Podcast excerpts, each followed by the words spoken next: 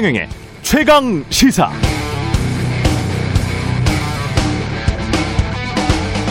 네, 로이터, CNN, KBS 등이 만든 전 세계 백신 관련 접종 현황을 종합해서 지금 현재 상황을 정리해 드리면 한국의 1차 백신 접종률은 1.16%, 이스라엘은 접종률이 100%를 넘어가고 있고요.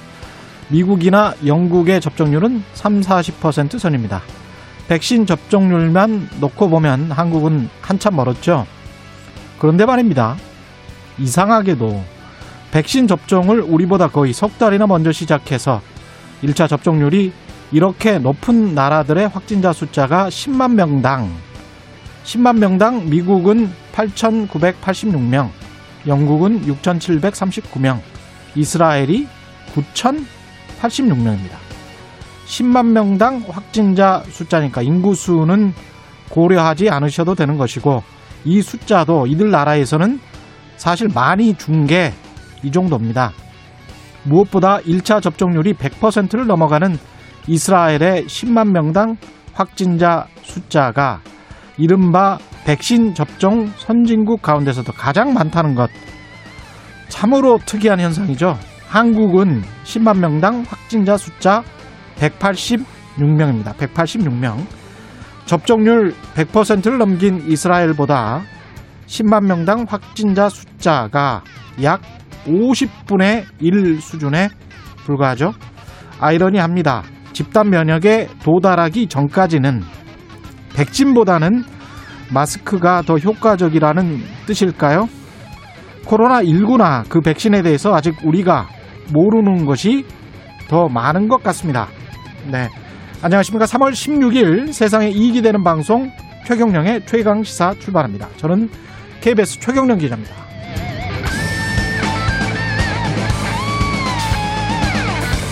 최경령의 최강 시사 유튜브에 검색하시면 실시간 방송 보실 수 있고요. 문자 참여는 짧은 문자 50원, 긴 문자 100원이들은 샵9730 무료인 콩 어플에 의견 보내 주시기 바랍니다. 19.08% 올해 공시가격 상승률 두고 또다시 세금 폭탄론 제기되고 있습니다. 이 문제 오늘 1부에서 참여연대 정책위원 김남근 변호사와 짚어보고요.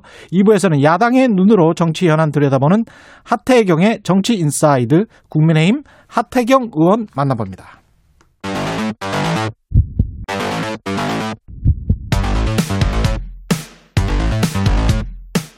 오늘 아침 가장 뜨거운 뉴스 뉴스 언박싱 오늘 아침 가장 뜨거운 뉴스 뉴스 unboxing 시작합니다. 민동기 기자 김민아 시사평론가 나와 있습니다. 안녕하십니까? 안녕하세요. 예. 여야가 LH 특검에 합의를 했네요. 네, 여야가 어, 특별검사 도입하고요. 예. 국회의원 전수조사 그리고 국회 국정조사 추진에 합의를 했습니다. 음. 아무래도 지금 선거를 앞두고 여러 좀 여론이 악화된 점을 감안을 하면 예. 이 특검 법안 같은 경우에는 3월 임시국회에서 처리할 가능성이 굉장히 높다 이런 전망이 나오고 있고요. 예. 민주당은 전수조사 결과 문제가 확인된 국회의원 명단을 공개를 하기로 했고 음. 국회 차원의 징계를 추진하겠다라고 밝혔습니다. 근데 국민의힘은 음. 국회의원뿐만 아니라 청와대 등 고위공직자와 선출직에 대한 전수조사도 어, 이렇게 확대해야 한다 이런 점을 또 요구를 하고 있는 상황입니다. 그렇군요. 아, 오늘이 17일이죠? 예. 제가 오프닝에서 16일이라고 했나요? 아 그런가요? 오늘 17일입니다. 예, 오늘 17일입니다. 네. 예. 뭐 오프닝에서 어제가- 제가 16일이라고 한 것 같은데 오늘은 3월 17일입니다. 어제가 오늘 같고 뭐 오늘이 어제 같고 네. 생- 아니, 네. 어제는 하우영 기자가 나왔고 오늘은 김민아 평론가가 나왔으니까 17일이 맞아. 최강 시사는 생방송입니다. 예. 그렇습니다. 그 관련해서 LH 특검 관련해 그 LH 특검은 합의는 했고 어제 또 문재인 대통령이 직접 대국민 사과도 했죠. 예. 그렇습니다. 문재인 대통령이 국무회의에서 음. 이렇게 얘기를 했습니다. 국민들께 큰 심려를 끼쳐드려서 송구한 마음이다. 예. 아, 성실하게 살아가는 국민들께 큰 허탈감과 실망을 드렸다. 이렇게 얘기를 하면서 우리 사회의 부정부패 구조를 엄중히 인식하고 더욱 자세를 가다듬고 무거운 책임감으로 임하고자 한다. 이렇게 이제 지적을 했는데요. 그 전날 이제 수석 보좌관 회의에서 이제 부동산에 대한 어떤 적폐청산 그리고 촛불 정신 이걸 언급하지 않았습니까? 예. 근데 그 기조를 이제 유지를 하되 일단 지금 상황에 대해서는 사과를 이제 했다. 이렇게 보여지고요. 그다음에 어제 메시 중에는 대대적인 부패 청산 드라이브도 예고했다. 언론이 이렇게 이제 분석을 하고 있고 어 그리고 또 지금 정부의 어떤 타락의 결과는 아니다. 이게 결국 구조적인 어떤 문제로부터 음. 이제 불거진 어떤 그런 사태지만 지금 정부는 여러 가지로 이제 어떤 어 부패 인식 지수가 매년 개선돼서 역대 최고 순위를 기록하는 등의 좀 공정하고 깨끗한 사회로 나아가고 있다라는 이런 분위기도 있다. 이렇게 얘기를 했습니다. 다만 이렇게 사과를 한 거에 대해서 국민의힘은 야당이 요구를 한다든지 또는 국민 여론 이런 것에 등 떠밀리기 전에 사과했으면 더 좋았을 것이다. 이렇게 이제 아, 반박을 하고 있는데 예. 일단 청와대는 사과에 적합한 시점과 장소를 이제 선택하기 위해서 음. 여러모로 검토를 하느라 좀 시간이 걸렸다라고 얘기를 하고 있고 여러 의견이 있었지만 문재인 대통령이 어제 사과를 결단한 거다 이렇게 설명하고 있습니다. 구조적인 문제고 역사적인 문제는 맞기는 하죠. 그러나 그럼에도 불구하고 정부 책임론으로부터 자유로울 수는 없죠. 예, 이 문제가. 그렇습니다. 예. 그리고 대통령이 이제 사과를 하는 시점이나 뭐 이런 거에 대해서는 음. 사실 뭐 수석 보좌관 회의에서 대국민 메시지가 나오기도 하지만 사실 그 자리는 이제 참모들에게 업무에 대한 여러 가지 얘기를 하는 자리에 가까우니까 예. 거기서 뭐 사과를 하기는 뭐 했을 것 같고 아무래도 음. 국무회의처럼 좀 큰 단위의 어떤 그런 회의에서 사과 메시지가 나오는 게 자연스럽다고 생각할 가능성이 있고요.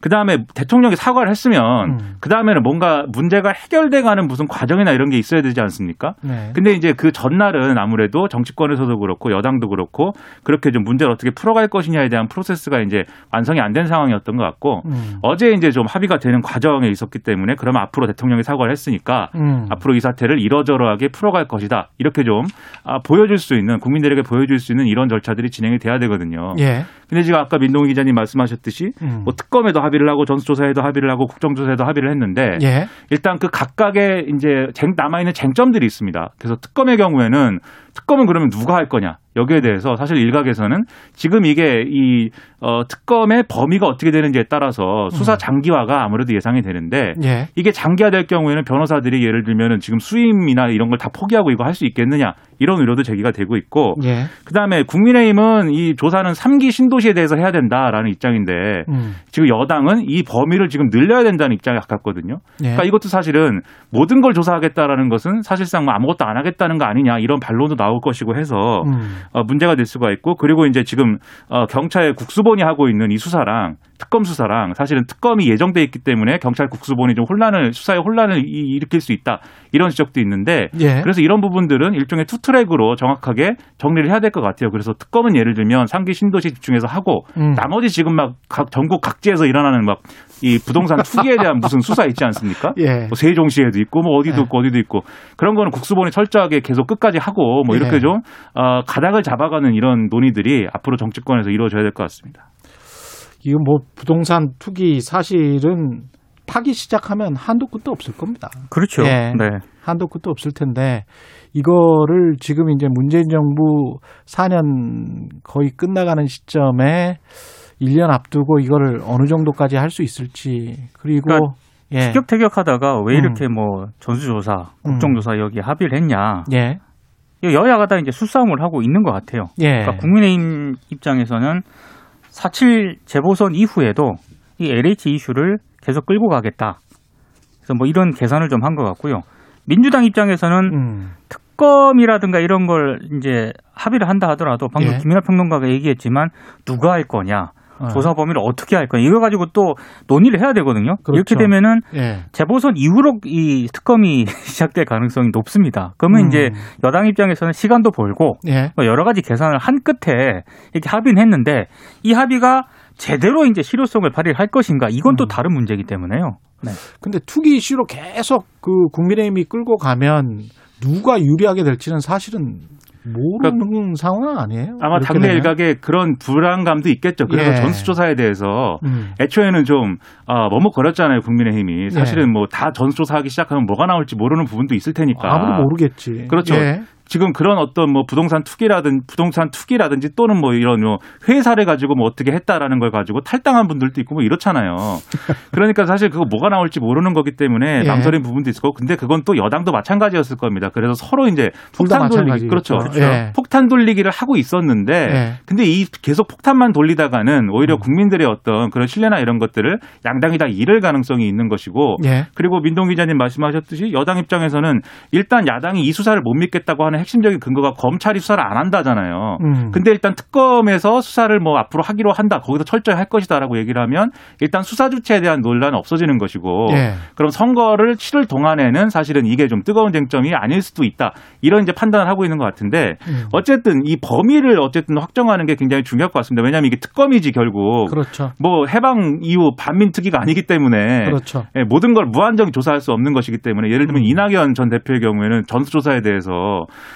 어 무슨 뭐 저 교사나 또는 음. 이제 뭐 언론인도 포함해야 된다 이런 주장도 막 하고 이랬는데 이 아니 그거 그것도 포함한다 그랬어요. 이해상충법 아니에요? 그거는 아, 이해충돌방지법? 김영란법에 해당하는 사람들도 이러한 네. 전수조사에 동참할 수 있도록 그러한 운동을 앞으로 이제 해나가자라는 아. 얘기를 이제 했는데 그러니까 운동을 예. 해나가자는 그렇죠. 거죠. 워딩이. 그러니까, 예. 그 결국은 이제 전수조사라는 것에 대해서 계속해서 무한정 확대해 나가자는 취지 아니냐라는 오해를 불러일으킬 수 있는 그런 말이기 때문에 예. 이 범위에 대해서는 뭐를 수사하는 것이고 뭐를 이제 자체 로 조- 자체적인 조사를 하는 것이고 그리고 뭐가 운동의 캠페인의 영역이고 하는 것을 음. 명확하게 이제 구분을 해서 얘기를 해야 될 것 같습니다. 그럼 명확하게 사실은 개발 정보를 빼돌린 거는 법의 영역일 것이고. 그렇죠.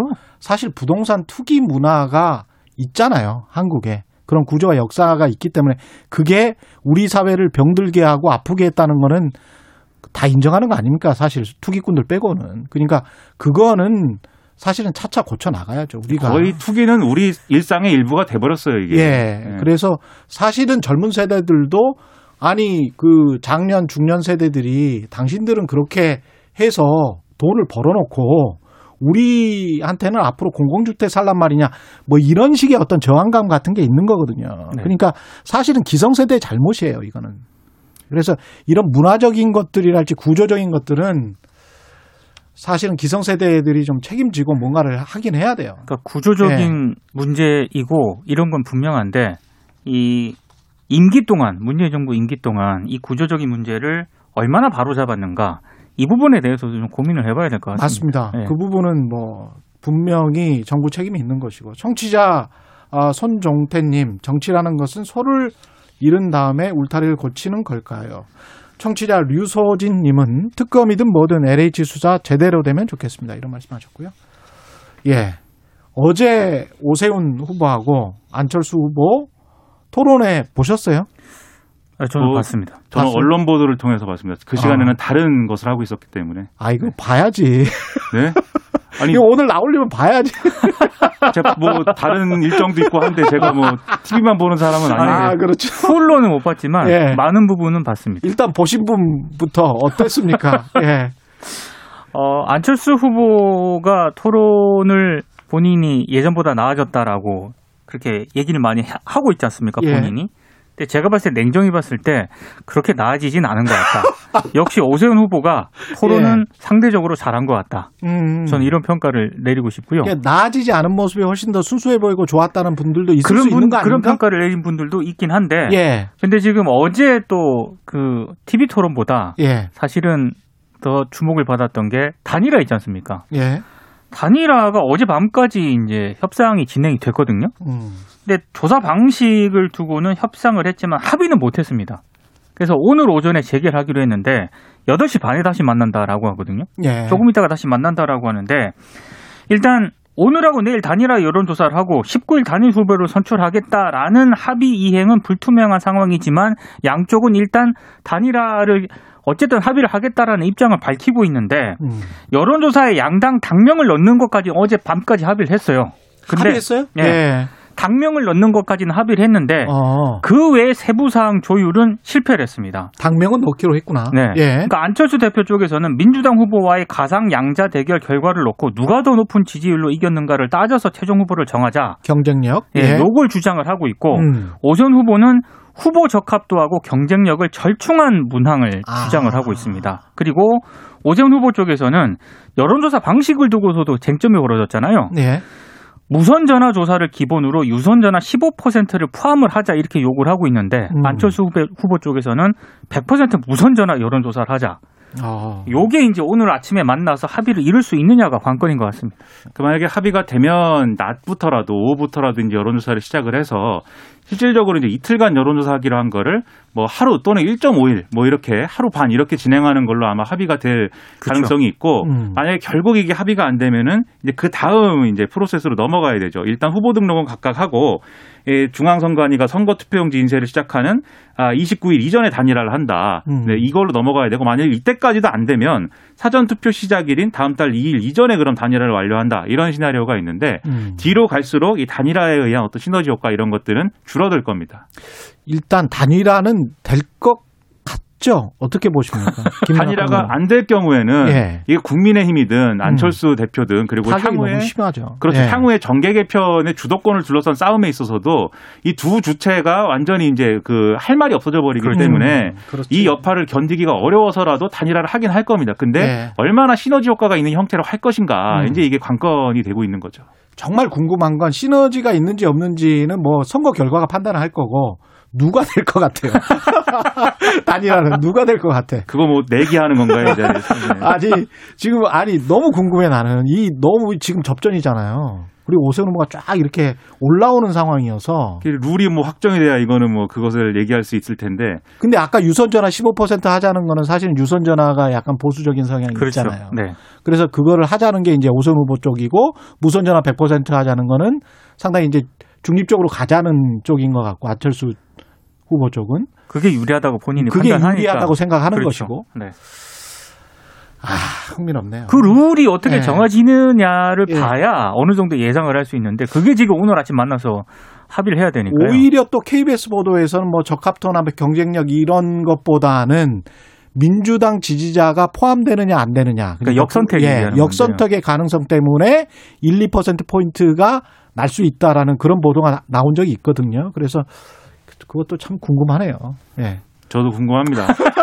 그리고 저도 이제 궁금합니다. 그리고 이제 국민의힘 지지층의 마음 마음에 영향을 미치는 요인 중에 하나가 예. 이후에 정계 개편 구도 어떻게 될 거냐 이 문제인데 음. 안철수 대표 안철수 후보가 그런 점에서 이제 음. 어제 나름대로 승부수를 던진 거죠 국민의힘과 예. 재보선 이후에 합당을 추진을 하겠다. 예. 그래서 윤석열 전 총장까지 다 모으는 음. 더큰 입원을 뭐 만들겠다고 다시 재론을 했는데 음. 오세훈 후보는 여기에 대해서 이제 아 뭐 그렇게 밝혀준 거는 좋은데 음. 왜꼭 선거가 끝나고 그러면 그렇게 해야 되느냐 지금 이라도 입당을 하고 합당 절차는 나중에 할 수 있지 않느냐 일단 입당해라 이렇게 이제 좀 치고받고 있는데 결국은 음. 국민의힘 지지층의 어떤 여론을 가지고 오세훈 후보는 지키려고 하는 것이고 어 결국은 안철수 후보가 재보선 이후에 딴 살림 차릴 거다 이제 이 얘기를 계속 하는 거고 아. 못 믿겠다 의심이 된다 이 얘기를 하는 거고 안철수 후보는 억울하다 나는 그게 아니라 야권 대통합을 하자고 하는 건데 음. 왜 그러냐라고 하면서 국민의힘 지지자들에게 안심을 시키려고 하는 이런 모습인데 뭐 서로 장군멍군한 것 같고요. 예. 그 과정에 김종인 비대위원장은 에, 난 무슨 얘기인지 또 이해를 못하겠다. 분명히 내가 입당하라고 할 때는 안 오더니 뭐 국민의힘으로는 당선이 안 된다고 하더니 뭐 갑자기 합당을 얘기하냐 이러면서 예. 네, 또 잔인하게 또 안철수 후보 를 예, 상당히 짓밟는 그런 또 발언이었어요. 오늘 세계일보 인터뷰를 했거든요. 예. 김정희 위원장이 예. 거기서 뭐라 그랬냐면 최소한 양심을 가진 정치인이라면 결과에 승복해서 아. 단일화할 수밖에 없다. 이렇게 얘기를 했습니다. 이 안철수 후보를 겨냥한 그런 발언입니다. 그러니까 그러네. 이 여의도 일각에서는 이런 음. 얘기도 해요. 이번에 김종인 위원장이 음. 아예 안철수 후보를 예, 정계 은퇴시키려고 하는 거 아니냐 이런 얘기까지 하는데 너무 저는 뭐 미워하시는 거 아니야? 그렇죠. 그렇게까지는 예. 아닐 것 같고 예. 네, 어쨌든 국민의힘의 대표니까 예. 단일화 국면을 유리하게 가져가기 위한 뭐 발언을 하고 있다 이렇게 보는 게 합리적일 것 같습니다. 북한 뉴스는 못하고. 우리는 말이 돼. 너무 길어요. 예, 네. 예, 알겠습니다. 뉴스 unboxing 민동기 기자 김민아 평론가였습니다. 고맙습니다. 고맙습니다. 예, KBS 일라디오 최경영의 최강 시사 듣고 계신 지금 시각 7시 38분입니다. 오늘 하루 이슈의 중심. 당신의 아침을 책임지는 직격 인터뷰. 여러분은 지금 KBS 일라디오 최경영의 최강 시사와 함께하고 계십니다. 네, 정부가 올해 전국 공동주택 공시가를 지난해보다 20% 가까이 올리면서 세금 부담이 늘어난 주택 소유자들의 불만이 커지고 있습니다. 공시가격 인상, 보유세 급등 어떻게 봐야 할지 참여연대 정책위원 김남근 변호사와 이야기 나눠보겠습니다. 안녕하십니까? 예, 안녕하십니까? 예. 일단 정부는 공시가 아닙니다. 정부와는 19.08% 올렸고요. 이게 이제 2007년 이후에 14년 만에 가장 큰 상승 폭인데 그냥 주택 가격이 많이 올라서 이렇게 올릴 수밖에 없는 겁니까? 그러니까 올린 거라는 표현을 이제 쓰시는데 정확히 얘기하면 올라간 거죠. 올라간 것이다. 그러니까, 아, 예.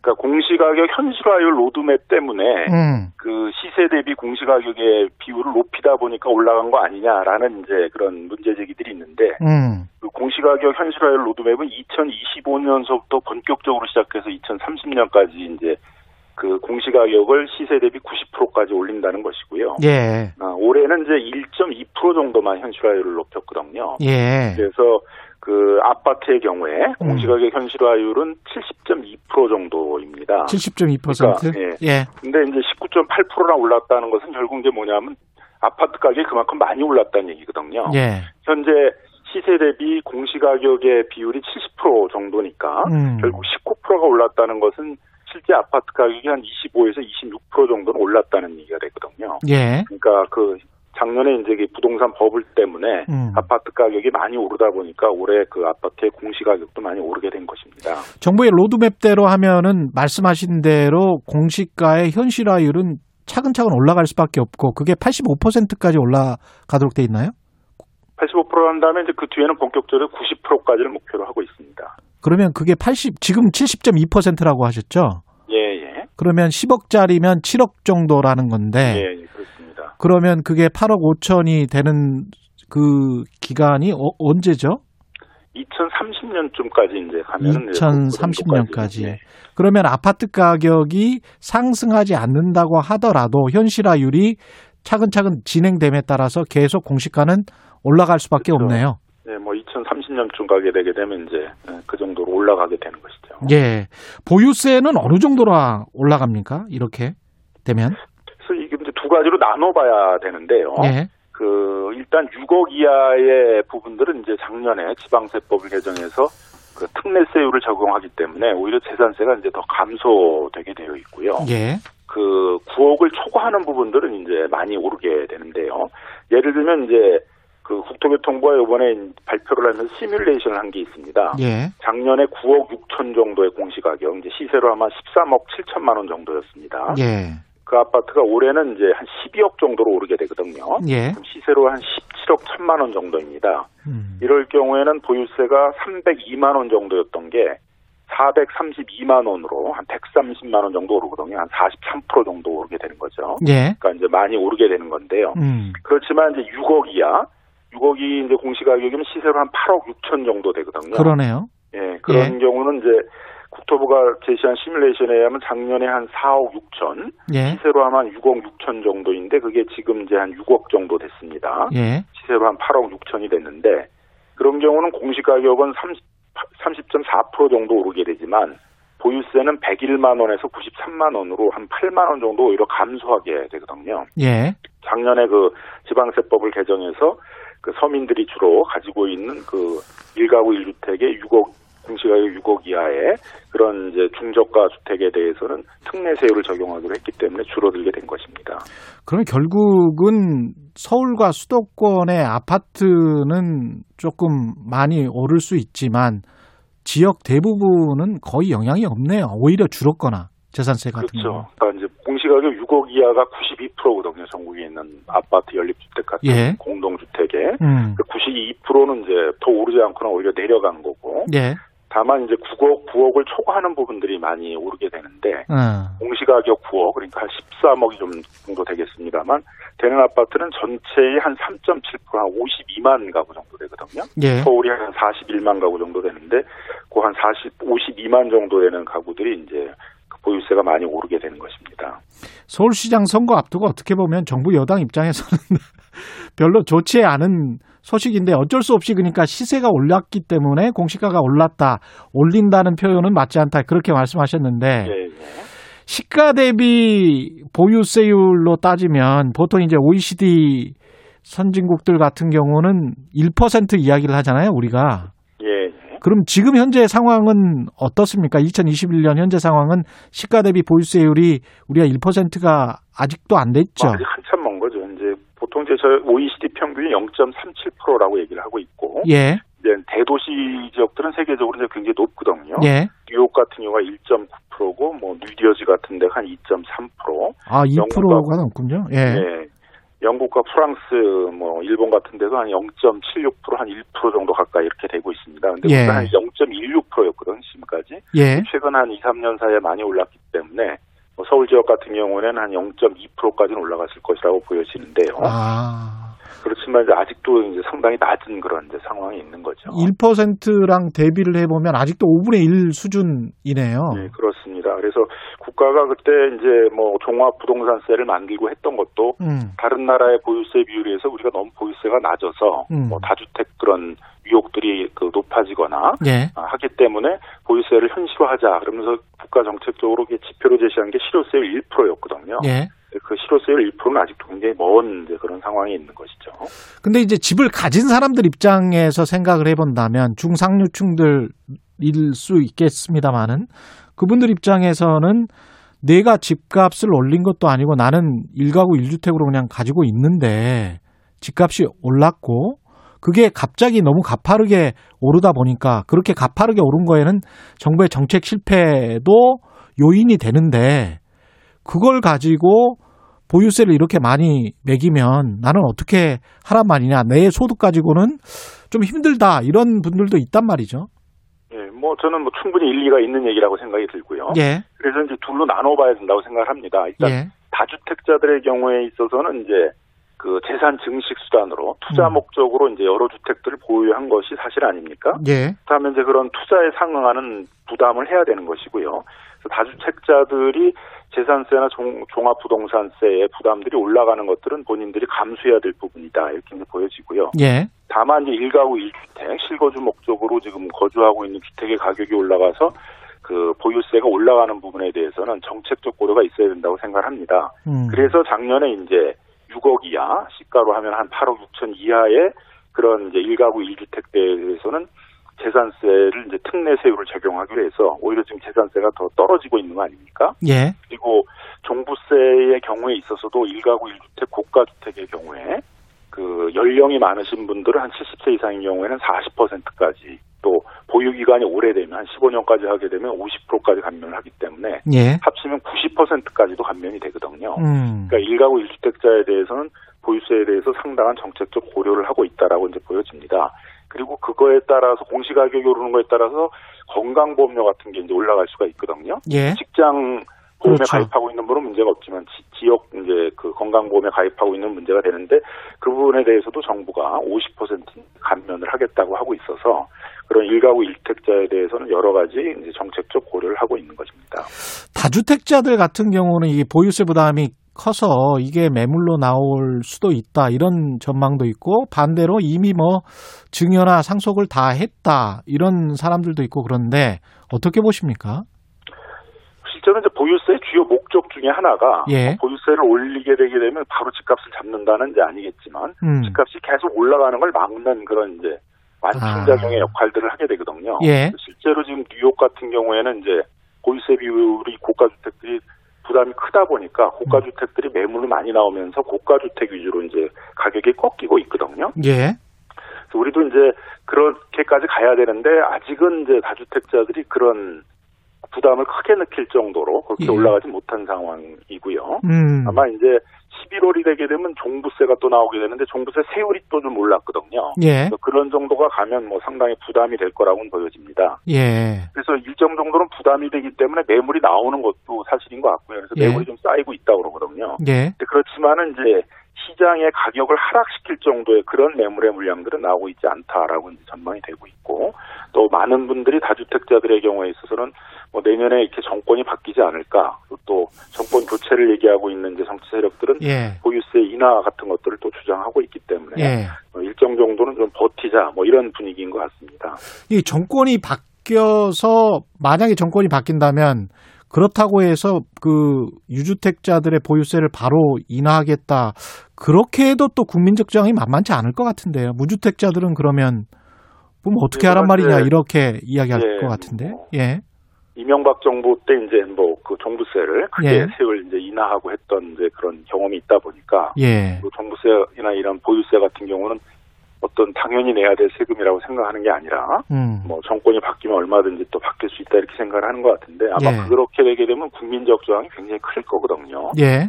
다주택자가 아니고 부동산 투기 같은 걸 하지 않았던 분들의 입장에서는 경제 정의관념에도 크게 어긋나게 되고 음. 또 전체적으로 경제가 어려워서 이제 세수를 늘려야 되는 상황이 있는데 그런 부분에서 부도, 부, 그 부동산 부자들에 대해서 증세를 하지 않고 세금을 걷지 않고 오히려 감면을 해주겠다 그러게 되면 아마 상당한 저항이 있어서 그렇게 쉽게 바뀌긴 어려울 것입니다. 이게 종합부동산세를 내는 인구가 전체 뭐 한 1, 2%밖에 안 될 텐데 이런 인구 그쪽의 관점으로 자꾸 이제 세금 폭탄론 이런 이야기를 한단 말이에요. 세금 폭탄이다. 이게 여기에 관해서는 어떻게 봐야 됩니까? 프랑스에서는 좀 비슷한 이제 세금이 있습니다. 예. 네. 우리 우리 우리처럼 이제 뭐 부동산만을 하는 건 아니고 뭐 고가 미술품 이런 것까지 포함하는 건데 음. 그분들은 그걸 사회 연대세라고 얘기를 하고 있거든요. 아, 그래서 사회 연대세. 부자들의 입장에서는 이제 사회가 점점 양극화되고 있고 또 굉장히 어려워지는 계층들도 있기 때문에 부자들이 그런 세금들을 내서 어떤 사회 공동체가 유지되게 해야 된다. 그렇게 해서 긍정적으로 평가를 하는데 예. 그거를 또 그렇게 또 생각하시는 분도 많거든요.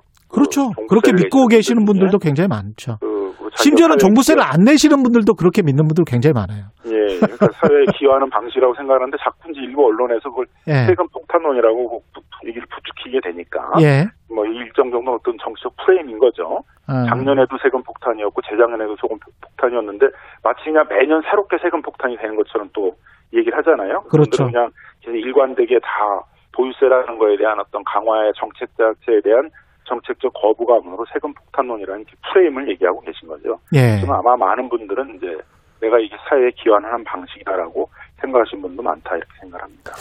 LH 직원들 투기 사건 때문에 그 문재인 대통령 사과도 했고 특검 하기로 했고 그랬는데 이게 지금 전국적인 어떻게 보면 이제 부동산 투기 사태하고 맞물려 있고 아파트 가격 급등하고도 맞물려 있는 것 같습니다. 국민적 분노에 어떻게 풀어가야 할까요? 이런 문제는. 부동산 버블이 좀 심해지고 부동산 투기가 우리 사회에 만연되다 보니까 예. 공직자들도 윤리의식이 이제 크게 낮아져서 적어도 공직자라면 내 공직을 청렴하게 수행해야 되는 의무하고 내가 공직자로서 부동산 투기하는 것들은 이해 충돌이 되는 것이다라는 인식들은 다 있는데 예. 일부 공직자들 사이에서는 뭐 공직자가 별거냐 우리도 그 부동산 투기에서 한몫 잡아야지 이런 이제 인식을 보여줬던 것 같습니다. 예. 거기에 대한 국민적 공분이 커지고 있고 그래서 이 부분에 대해서 이제 대통령까지 나서서 공직 기강을 바로 잡겠다고 하고 있고 그래서 우리 사회 또 공직 사회에서 부동산 투기에 대해서 경각심을 높이는 그런 계기가 되지 않을까 생각하고 있습니다. 변호사님도 그 아파트 갖고 계시, 계십니까? 소유하고 계십니까? 어, 저는 뭐 전세로 살고 있어서 좀 거리가 있습니다. 아니 근데 댓글이나 뭐 이런 데를 보면 네. 전세나 월세로 사는 사람들이기 때문에 이런 말을 하는 것이지 뭐 이런 또 이야기를 하거든요. 근데 이제 뭐 전세로 예. 사는 사람들도 이제 다 집을 보유하려고 예. 이제 하고 있는 거니까 예. 다그 세금. 세금 문제에 대해서는 다 좀 민감한 거죠. 예. 근데 저는 뭐 아파트를 소유하고 있는데 저도 그 세금과 관련해서 뭐 적정하게 내야 된다고 생각하는 부분이 있으니까요. 예. 그 전월세와 관련이 없는 것 같습니다. 소유 여부하고는. 참여연대 정책위원 김남근 변호사와 이야기 나눠봤습니다. 고맙습니다. 예, 감사합니다. 예. KBS 일라디오 최경련의 최강시사 1부는 여기까지고요. 잠시 후 2부에서는 하태경의 정치인사이드 국민의힘 하태경 의원 만나봅니다.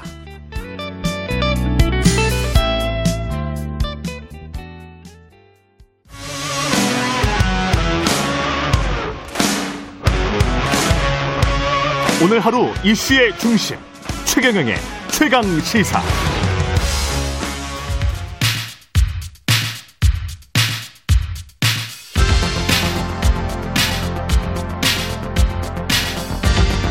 여의도 인싸 하태경의 정치 인사이드 네, 여의도의 정치 인싸 하태경의 정치 inside 국민의힘 하태경 의원 나오셨는데요. 매달 월간으로 모셔서 여의도 정치의 뜨거운 현안들 매서운 야당의 눈으로 예리한 하태경 의원의 시각과 말로 풀어보는 시간입니다. 하태경의 정치 inside 국민의힘 하태경 의원 나오셨습니다. 안녕하십니까? 예, 예, 안녕하세요. 예, 일단 LH 투기 사건 관련해서 문재인 대통령은 사과 입장을 밝혔습니다. 예. 어떻게 들으셨습니까? 이제 에, 가장 큰 문제가 좀 사과가 좀 빨리 나와야 되고. 좀 늦었다. 예, 그리고 예. 또 이게 부동산 문제가 한 2주 만에 나온 거죠. 예, 그래서 부동산 문제가 이제 문정권의 문제거든요. 음, 부동산의 문제는 문정권의 예, 문제다. 그러니까 왜냐하면 MB 항상 남 탓하는 정권인데 예. 이제 MB 박근혜 정부 때는 예. 이제 부동산이 안정화되는 걸 너무 떨어졌단 말이죠. 이 10년부터 14년 정도까지는 떨어졌어요. 예, 그러니까 많이 떨어졌습니다. 부동산 적폐가 생기려면 예. 예. 부동산 가격이 올라야 투기로. 어, 예. 돈을 벌 거라는 기대감이 있어야 그렇지. 적폐가 생기는 건데 예. 적폐가 생길 근본적인 원인이 없었던 거죠. 그때는 없었다. 그 당시에 예. 기억을 잘 해보세요. 음. 이제 부동산 시대는 끝났다. 그때 이- 그 언론에서 제일 많이 나왔던 말이 하우스푸어예요. 하우스푸어. 그쵸. 예. 그래서 지금 거꾸로 이제 현금 음, 현금 가진 벼락거지 뭐 이런 아니, 이야기 나오는 제 거죠. 친구들이 예. 제가 국회에 있으니까 예. 혹시 좀 부동산에 대한 뭐 정보나 안목이나 좀 예. 남다를 수 있다고 생각해서 많이 물어봤는데 예. 제가 주변에 부동산 시대는 끝났다. 이제 부동산 시대는 오지 않는다. 그때 그렇게 말씀을 하셨었죠. 제가 주변에 그렇게 이야기했고 예. 그렇게 말하는 분들이 또 많았어요. 그때. 그게 대세였어요. 그리고 예. 문정권 초기에도 음. 노무현 정권을 한번 겪은 사람들인데 음. 똑같은 일을 반복하겠느냐. 예. 그래서 안 오를 것이다라는 인식이 굉장히 강했습니다. 예. 초기만 해도. 그렇죠. 그래서이 적폐 부동산 적폐 청산은 음. 문재인 정권을 지칭할 수밖에 없는 거예요. 그게 근데 꼭 정부의 정책 실패 탓이다. 경제 요인을 분석할 때 그렇게 말하기는 힘들잖아요. 아니, 다른 그러니까 요인들도 이제 적폐라- 복합적으로 그러니까 예. 이제 이제 내용은 음. 부동산이 오를 거라는 기대가 강해야 아. 생기는 문제다. 부동산 저 적폐는. 그렇기는 하죠. 그렇죠. 그거는, 그거는 맞죠. 아 그러니까 이 그래야 투자를 하지. 부동산 적폐의 예. 적폐라는 거는 이제 문재인 정권이 사실상 새로운 출발이다. 이게 음. 신적폐예요, 신적폐. 아 신적폐로 예. 규정을 하시는구나. 그래서 그 적폐 예. 삼인방이 예. 이두 가지잖아요. 저 적폐 3인방. 부동산 폭등시킨 것과 예. 투기 세력 잡겠다고 그랬는데 투기 세력 키운 거잖아요. 결과적으로 그러니까 결과적으로. 키운 거잖아요. 예. 두 가지 내용인데 예. 그게 이제 적폐 상명 김현미 장관, 변창흠 예. LH 사장부터 음. 이분 또 SH 사장도 했어. 쭉 올라왔단 말이죠. 음. 그이 둘을 임명하고 보호했던 문재인 대통령. 문재인 대통령이 3인방이지. 아. 오늘 이렇게 준비를 해 오셨는 것 같아. 적폐 3인방 이렇게. 적폐 4인방이에요. 그렇구나. 그렇게 이제 규정을 하시면서 그런데 이제 그럼에도 불구하고 그 국회에서는 전수조사 하자고 하니까 아, 그래서 저는 예. MB 박근혜까지 다 하자. 다 하자. 아, 다 하게 되면. 그때 시대까지. 그렇죠. 다 하게 되면. 예. 결과적으로, 왜냐하면 투기할 일이 없거든. 떨어지는데. 투기하면은, 저, 그때 돈을 넣으면은. 아. 손해를 보는데. 딱 대조가 될 것이다. 부동산 투기 비리, 아. 인사나. 예. 뭐, 이런 그, 수사하면 더 나올 거 아닙니까? 오히려 이명박 박근혜 정부 때 훨씬 더 적게 나올 것이다. 그렇기도 하고, 예. 이명박 박근혜 정부 때는. 예. 그때는 이제 그 주택 공급 방식이 달랐어요. 그때는 신도시형 공급이 아니었어요. 예. 그러니까 지금은 새롭게 1기 신도시, 2기, 3, 이기, 3기 가잖아요. 이기 신도시, 삼기 신도시. 그렇죠. 그때는 신도시가 없었네. 없었어요. 그때 그러니까 10년 동안. 노무현 예. 정부 때 2기 신도시고요. 음. 1기 신도시는 그 누구야? 저 노, 그, 저 노태우 정부. 노태우 정부 때요. 예. 3기 신도시가 이제 문재인 정부거든요. 그러네요. 예. 그러니까 그 MB 박근혜 정부 때는 음. 도심형 공급이라 그래 가지고 음.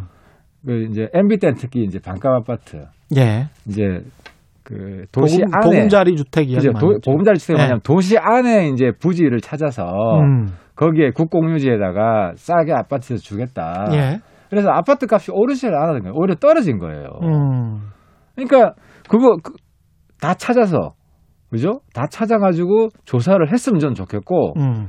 그렇게 되면 오히려 문재인 정권은 적어도 부동산 문제에 있어서만은 과거 MB 박근혜 음. 보다 못하다라는 게 확연히 드러날 거예요. 대찬성이에요. 아. 민주당에서 그 전까지 하자 그랬잖아요. 하태경 의원님은 집을 가지고 계시죠? 아 제가 샀겠어요. 이런 인식이 강했는데. 오늘 저 출연자 분들마다 제가 계속 물어보려고. 예.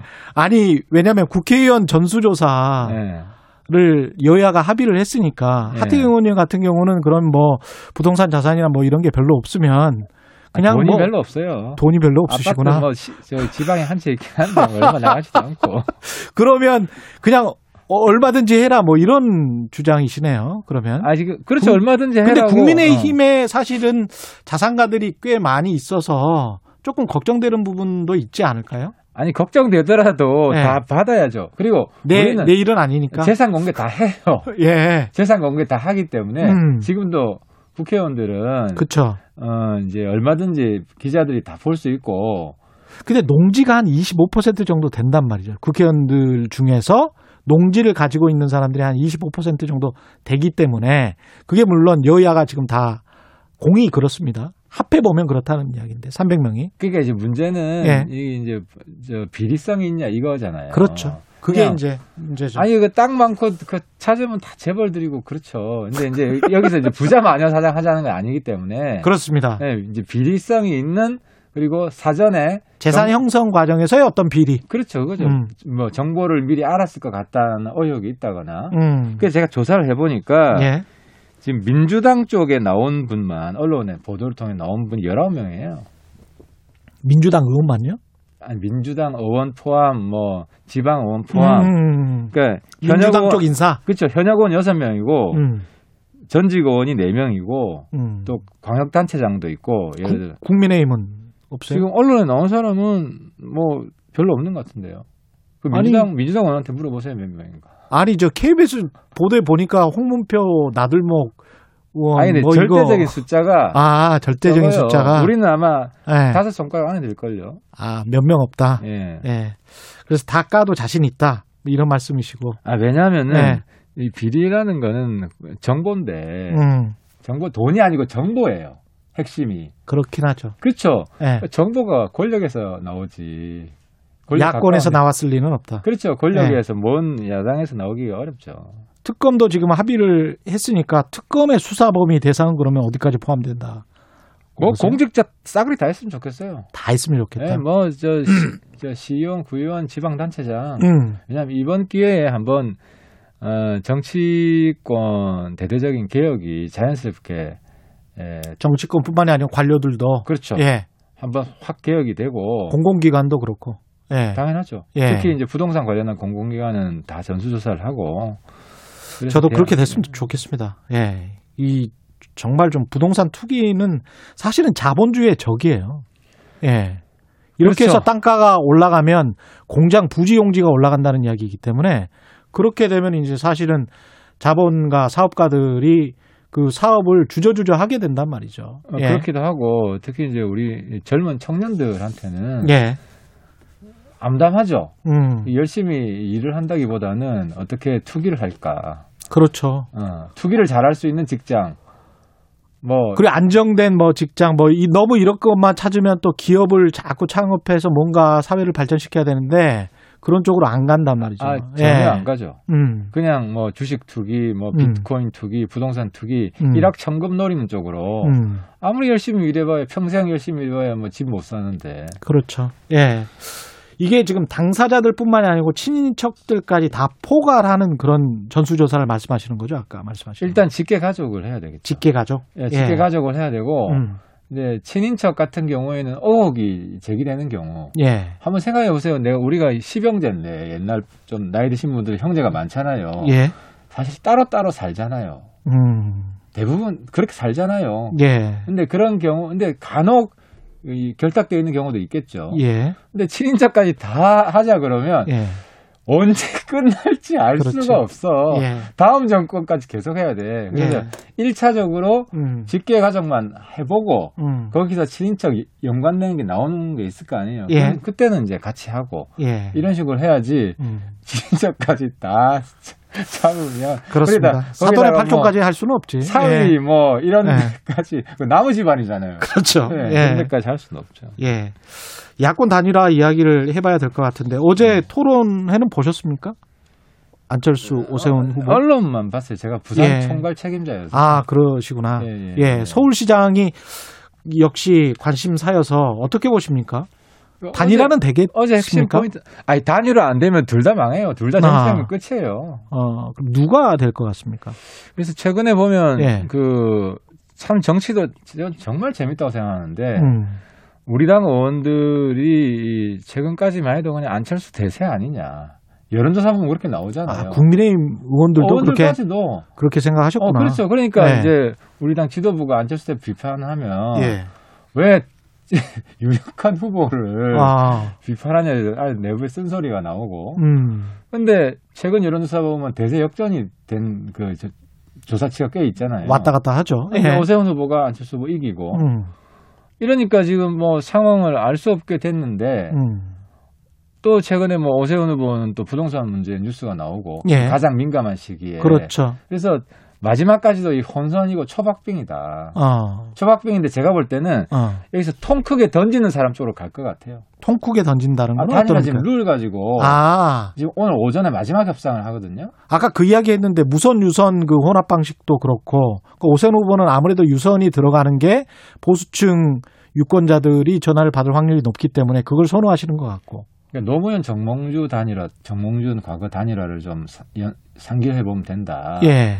그때 이제 노무현 후보가 좀 불리했었어요. 음. 그래서 민주당 의원들이 정몽준 후보한테로 막 가고 그랬었어요. 예. 근데 막판에 노무현 후보가 통 크게 던졌죠. 양보를 했죠. 음. 그러면서 그냥 어 그 저게 진정한 지도자다. 예. 그래서 노무현 후보 이겼잖아요.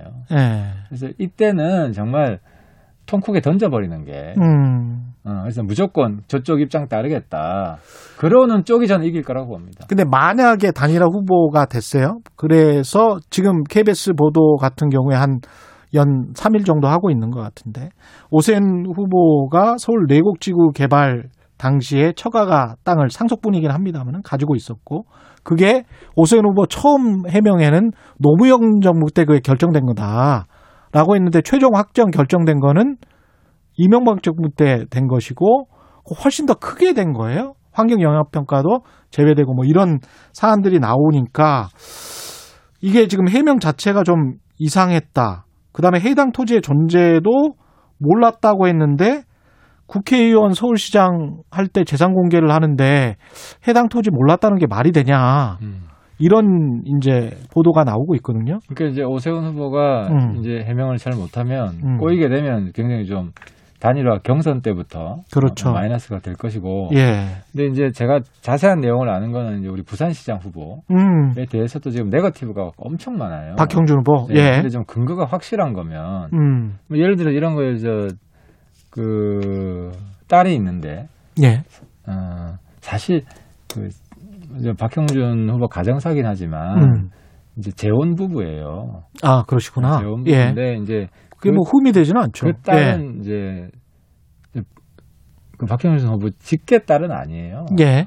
어. 근데 이제 입시 부정이 있었다. 음. 이런 주장을 방송 어디서 했어요. 예. 언론에서 했는데 확인해 보니까 입시 부정이라는 거는 이제 실력이 안 되는데 예. 부정하게 입학했다는 거 아니에요. 예. 근데 입학한 적이 없는 거예요, 그 학교에.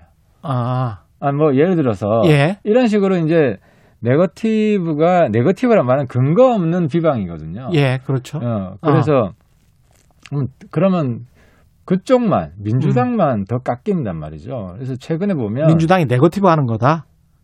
아니 부산이 그래요. 대, 부산은? 대표적으로, 예. 대표적으로 그렇고 예. 예를 들어 오세훈 후보에 대해서 예. 근거 없는 네거티브면 예. 오히려 격차가 더 벌어질 것이고 아. 지금 보면 이제 격차가 꽤 나는 거로 나오는데 그렇죠. 아니면 이게 사실인 게 확인이 되면 뭐 음. 오세훈 후보가 타격을 입겠죠. 아니 근데 만약에 단일화를 오세훈이나 안철수가 됐는데 누군가가 뭔가 뭐가 나왔다는 거지. 근데 지금 뭐가 약간 뭐 이상한 게 나왔 나, 나온 것 같다라는 게 이제 오세훈 후보예요. 그래서 어제 이제 사실은 토론회에서도 안철수 후보가 이걸 물어봤어요. 예. 이 땅에 관해서 물어봤는데 그래서 이제 그런 것들이 혹시 있는 게 나중에 단일화 후보가 결정됐었을 때 민주당이 더 공격하기가 좋은 아니, 그러니까 이러나 국민- 저러나 민주당은 예. 지금 전략이 난저 민주당이 전략을 잘못 잡고 있다고 보는데 예. 그 본인 후- 당 시장들의 예. 시장들의 이제 귀책 사유로 이루어지는 선거잖아요. 그러면 좀 미안한 마음을 가지고 계속 선거에 임해야 음. 시민들이 그나마 음. 좀 봐줄 것 같은데 예. 그게 아니라 계속 상대방에 대해서 음. 네거티브하고 남탓하고 예. 이런 거 요즘 우리 국민들이 싫어해요. 예. 그러니까 적어도 민주당이 선거에 임하는 태도는 음. 좀 겸허하게 그리고 미래지향적으로 음. 우리가 이런 잘못을 했지만 앞으로는 안 하고 더 이제 일을 잘할 것이다. 이제 이런 희망, 일 잘한다. 이런 식으로 선거 전략을 짜야 되는데 음. 최근에 이제, 부동산 문제가 나오니까 계속해서 이제 우리 쪽에도 부동산 문제가 없나. 근데 이 전략이 왜 틀렸냐면은 음. 결과적으로 이 부동산 문제를 계속 파면 예. 정보 많은 쪽, 권력 음. 이쪽이 상대적으로 더 많이 나올 수밖에 없어요. 아까 말씀하신 거. 예, 그러니까 국민 시민들이 볼 때는 똑같은 놈들. 음. 그러면 누가 손해겠어요? 그러니까 이제는 전략 미스다. 음. 그리고 더더욱이나 다음 대선이 있는데 이런 식으로 서울, 부산 이미지, 민주당 이미지는 계속 정권을 잡고서도 남탓하고 과거팔이하고 이렇게 가면 음. 대선에서도 굉장히 불리해요. 그렇다. 아마 따- 선거 끝나면 이 땅을 치고 통과할 겁니다. 예. 이런 전략을 짠 것에 대해서. 김종인 위원장 음, 같은 경우에 이번 선거 끝나고 어떻게 됩니까? 계속 계시나요? 아니면 저는 하, 그러니까 저도 음. 참 김종인 위원장 제가 인간적으로 사실 좀 놀랍니다. 왜요? 왜냐하면 연세가 좀 꽤 되시잖아요. 네. 근데 뭐 문자 하면 답장도 잘해주시고 음. 그리고 만나자 그러면은 뭐 대화도 충분히 하고 예. 그리고 이제 이 정세가 좀 변할 때마다 잘 적응하시고 주도해 나가세요. 음. 주도해 나가시고 사실 저도 솔직히 소- 속마음으로는 음. 김종인 위원장이 안철수 후보 막 디스할 때 예. 아, 좀 과한 거 아닌가. 예. 우리 당 후보가 이기겠나. 아. 근데 어쨌든 최근 보면 여론조사치에 만들어 나가고 있다. 이런 거에 건 이제 나오잖아요. 점수를 주시는구나. 이기는 예. 거 나오잖아요. 그러니까 음. 좀 밀당의 선수다. 음. 그러니까 이제 단일화를 깨겠다는 건 아니거든요. 아. 단일화를 하지만 예. 그 우리 후보로 단일화 시키겠다. 예. 그걸 어쨌든 수치로 보여주고 있잖아요.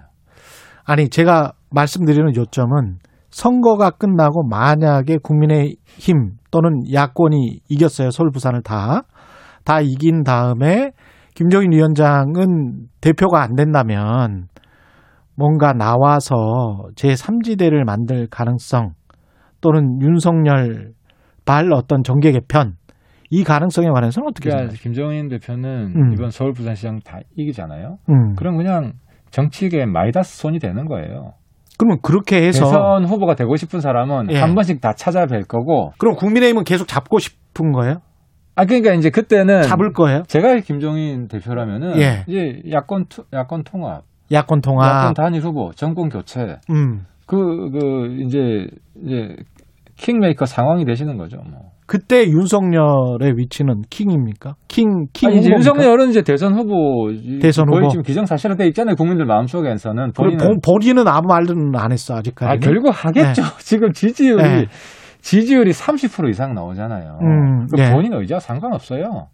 본인 의지와는 상관없이 상관없고 시대의 부름이고 국민의 부름입니다. 이미 뭔가를 뭐 하고 있다, 뭐 조직이 꾸려지고 있다, 뭐 이런 이야기. 아, 그러니까 그러면 딱 부차적이다. 예. 이거는 할 수밖에 없는 숙명이다. 음. 그러니까 어쨌든 윤석열 대통령 후보 예. 만들어준 거는 예. 추국이에요.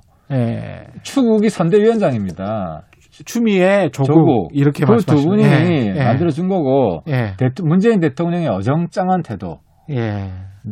어, 내가 만든 검찰총장이라 그러지만 음. 지키지 못하고 아무튼 그래서 음.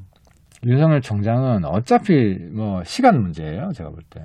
시간 문제다. 네, 시간 문제고 뭐 이미 국민들이 다 대선 후보로 보잖아요. 근데 국민의힘 입장에서 윤석열 대통령 후보, 국민의힘 후, 후보라고 하면 윤석열 후보 입장에서 윤석열 전 총장 입장에서 봤을 때는 삼지대가 아무래도 편안할 것 같고 왜냐하면 전 검찰총장이었으니까 그 다음에 이제 국민의힘 입장에서 봤을 때는 그래도 이명박 박근혜 그 탄핵에 그 관련된 사람이잖아요 그러니까 검사로서 국- 무슨 질문인지 알겠는데 예. 국민의힘이 반성해야 될 게 많죠. 음, 어, 우리 당 후보를 제대로 만들어내지 못하고 예, 우리 당 쪽 그 후보들은 지지율 보면 거의 이제 난장이들이잖아요. 음. 난장이들의 경쟁인데 예, 그래서 이제 우리 당에서도 좀좀 새로운 후보 음. 그런 요구가 있을 수밖에 없다. 음. 그래서 이, 게 하는 가지가 있고 예. 물론 그렇더라도 윤석열 지지율을 넘길 수 있겠는가 아. 하는 거는 모르지만 음. 서울시장 사례를 보면 예. 우리 당 후보 중에 누가 안철수 지지율을 넘길 수 있겠는가 음. 했는데 지금 넘고 있잖아요. 그렇죠. 그러니까 예. 그거는 정치판 앞으로 봐야 된다. 1년이나 남았으니까. 아 그리고 윤석열 예. 후보 지지율이 또 계속 고공행진하는 법도 없고 그렇죠. 정치는 예. 변화무쌍하기 때문에 음, 음. 근데 하- 한 가지 확실한 거는 음. 우리 당 입장에서 윤석열은 연대 대상이다. 연대 대상. 대상 이고 통합 대상이다. 알겠습니다. 말씀 감사하고요. 하태경의 정치 인사이드 국민의힘 하태경 의원이었습니다. 고맙습니다. 예, 감사합니다. 예.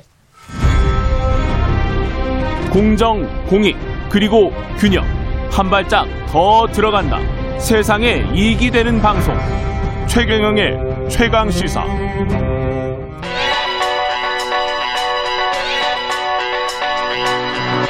최강 시사 김한의 눈. 네, 김한의 눈 시작합니다. 예. LH 부동산 특이 의혹을 파헤칠 특검이 도입됐고 여기에 합, 합의를 했습니다. 네.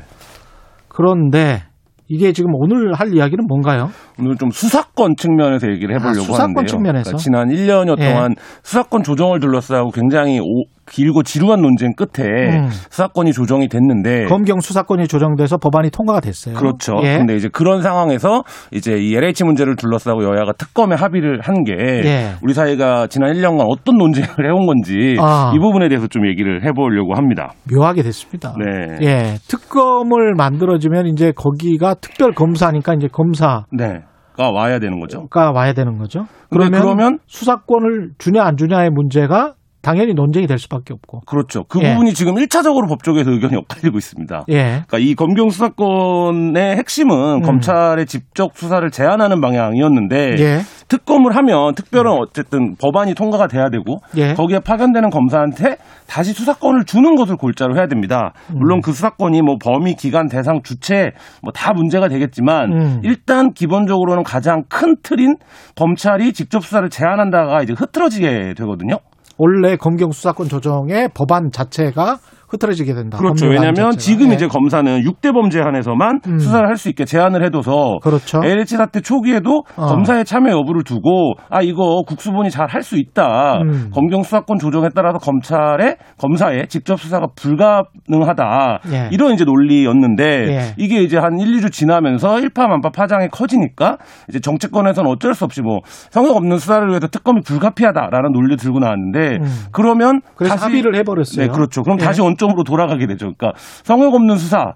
를 해야 되면 다시 음. 검사가 참여해야 되는 거냐 이 부분으로 이제 논 어, 돌아가 버리는 상황이 지금 논리적으로는 됐다는 거죠. 지금 현재 특별검사를 임명을 하면 그 사람이 당연히 수사권을 갖게 돼 있습니까? 지금 현재 법조항. 어, 그 법조항이 그런 게 아니라 특검은 매번 이제 법을 새로 만드는 거기 때문에 예. 예, 이제 법무부 장관이 이제 독립기구를 만드는 성격으로 이제 구성이 되기 때문에 음. 거기다 이제 어떤 권한을 어디까지 줄지를 명시하면 되기 때문에 예. 지금 이제 법조 일각에서는 큰 틀에서 검경 수사권 조정에서 검찰의 수사권을 검사의 수사 권을 제한했다고 하더라도 일상적으로는 그렇게 하고 아, 예, 특검법에서는 이제 수사권을 주는 방향으로 해도 예. 법률적으로 어떤 충돌이 일어나진 않는다. 어. 라고 이제 보는데 예. 다만 음. 그이 부분에서 그 그, 그니까 현재 규정상으로 파견 검사의 직접 수사는 또 제한이 되거든요. 예. 그러면 이제 특별 검사가 누가 임명이 돼도 우리가 이제 가장 유명한 특검이 이제 박영수 특검인데 예. 특별 검사 휘하의 검사들은 파견을 받아야 되는데 그렇죠. 예, 그 부분에서 또 수사권은 어떻게 되는 거냐? 그럼 그것까지 다 특검법에 넣어야 되는 거냐?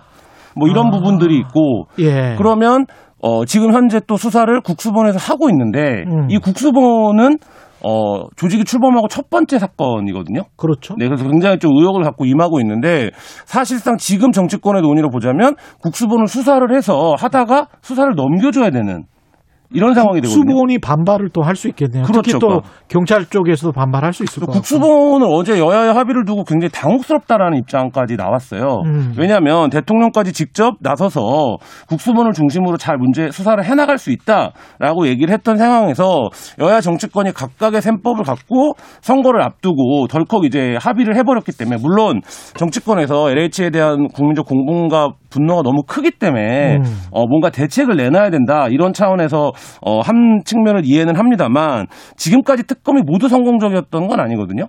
그러네. 네, 오히려 이제 showing이 됐던 특검들도 있었습니다. 음. 대표적으로 이제 경찰이 수사를 하다가 특검으로 넘어간 사건이 이제 2011년 중앙선거관리위원회 디도스 공격 사건 같은 것들이 있는데 예. 이게 특검이 별다른 성과를 내지 못했었거든요. 음. 굉장히 합의하는데 오래 걸리고 어, 수사는 요란하게 했는데 예. 사실 별로 성과를 못 냈던 경험이 이미 있다는 말이죠. 그렇죠. 근데 지금 정치권이 선거를 앞두고 당장 이 문제가 누구에게 유불리가 더 있느냐를 음. 놓고 서로 셈법을 겨루다가 특검을 통해서 지금 까지 어, 1년여 넘게 논의해온 검경 수사권 조정 그리고 음. 이 수사가 어, 실효적으로 잘 될 수 있는 어떤 방법 이런 것들에서 모두 조금 실기가 있었던 게 아닌가 이런 생각도 듭니다. 특히 여당 입장에서는 모양새가 참 모양새 빠진다 이런 이야기를 할 그렇죠. 수밖에 없겠습니다. 이 상황 자체가. 그래서 일각에서는 예. 어차피 기소나 공소유지를 하려면 예. 검사의 참여가 필요했는데 예. 애초에 이 정부가 검찰의 힘을 빼는 것에 주안점을 두고 어, 수사권 조정을 해왔기 때문에 음. 이 수사단 초기, 그러니까 국가 단위에서 수사단을 꾸렸던 거잖아요. 예. 그래서 뭐 국세청이라든지 금융이라든지 이런 데까지 다 참여를 시켰었는데 음. 이 부분에 검사의 참여를 조금 배제하면서 오히려 문제를 어, 이상한 방향으로 끌고 간 게 아니 야. 그 기억해 보시면 음. 지난 일주일 동안 정치권에서 가장 많이 했던 논쟁이 이 수사 주체에 대한 논쟁이었습니다. 그렇죠. 그러니까 이 수사를 누가 하는 게 잘하는 거냐. 예. 그래서 뭐 특정 검사의 이름이 거론되면서 음. 거기한테 맡겨라 이런 얘기들까지 정치권에서 공공연히 나왔는데 예. 상황을 이렇게 끌고 간 게 오히려 좀 이 근시안적인 어, 정부 여당의 판단이 아니었나 이런 음. 비판도 지금 제기되고 있습니다. 결국은 그 뉘앙스가 있네요. 그러니까 윤석열 전 총장이 이야기한 야 수사와 기소는 지금 융합형이다. 네. 그 다음에 수사와 기소는 분리형이다. 네. 뭐 이거에 관한 어떤 상호 논박이 있고 거기에 관한 뭐랄까요 눈치 싸움이 있는 거군요. 그렇죠. 예. 그러니까 뭐 수사와 기소를 분리하고 서로 견제를 해서 균형을 맞추는 게 가장 이상적인 일이겠지만 예. 지금까지 수사는 어쨌든 수사 기소가 일치된 형태로 해왔기 때문에 음. 그러면 이제 이런 질문에 도달하는 거죠. LH 사건처럼 때마다 나라를 뒤흔드는 사건이 나오면 음. 언제나 수사 기소가 완전히 일체인 특검을 해야 되는 것이냐. 음. 그러면 일반적으로 작동하는 형사 체계는 음. 이런 사건 앞에서 늘 무용지물이 되고 말 것이냐. 예. 이런 질문이 올 수밖에 없고 이게 어, 일정 정도 정부가 완전히 수사와 기소를 분리할 수밖에 없다. 음. 이게 구분된다라고 말했던 네. 것이 스스로의 논리적으로 좀 어, 허구가 되는 이런 상황이 될 수도 있습니다. 그러네요. 검찰 권력을 견제하다가 또 이런 또 형식적 논리에 모순에 빠지게 되네요. 예, 알겠습니다. 김한의 눈이었습니다. 고맙습니다. 네, 감사합니다. 네, KBS 1라디오 최경영의 최강시사 2부는 여기까지고요. 일부 지역국에서는 해당 지역 방송 보내드립니다.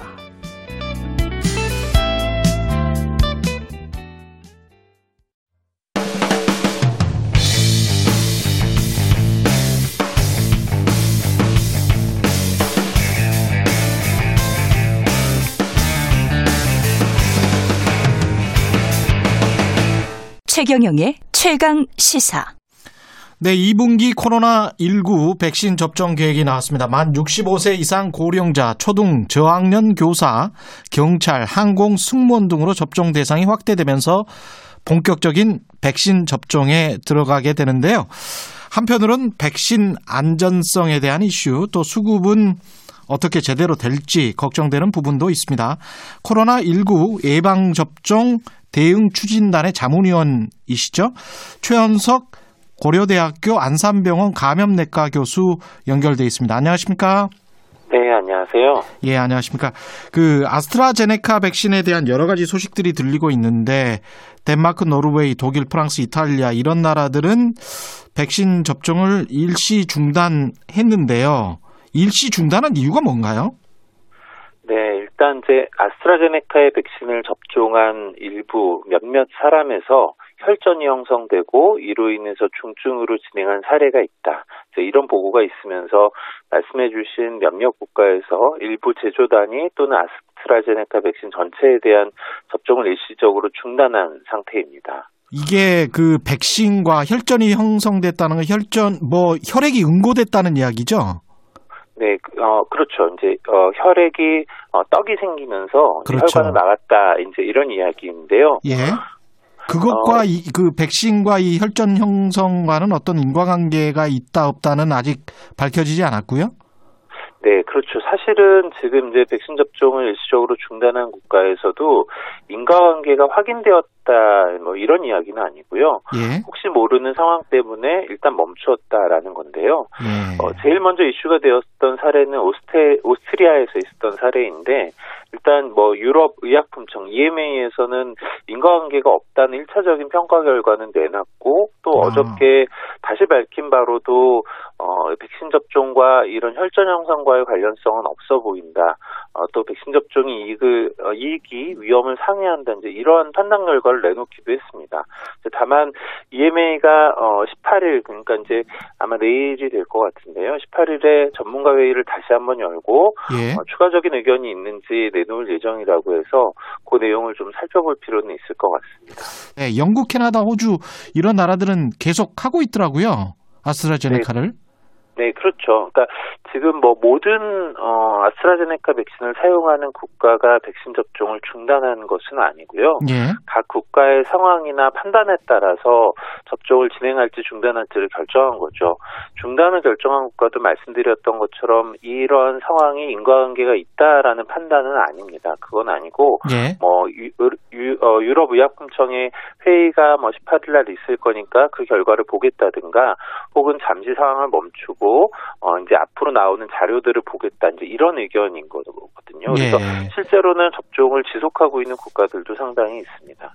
우리 같은 경우는 그런 현상, 그런 이상 현상이 일어난 사람들이 있었습니까? 혹시 환자나 이런 경우가? 네, 현재 어, 질병관리청에서 이야기한 바로는 어, 유사 사례가 우리나라에서는 현재까지는 확인된 사례는 없다고 이야기했습니다. 아, 그렇군요. 그러면 보통 일반적인 이상 반응이라고 하는 경미한 뭐 현상이라는 건 뭔가요? 우리가 만약 백신을 맞게 되면 뭘 예상해야 하죠?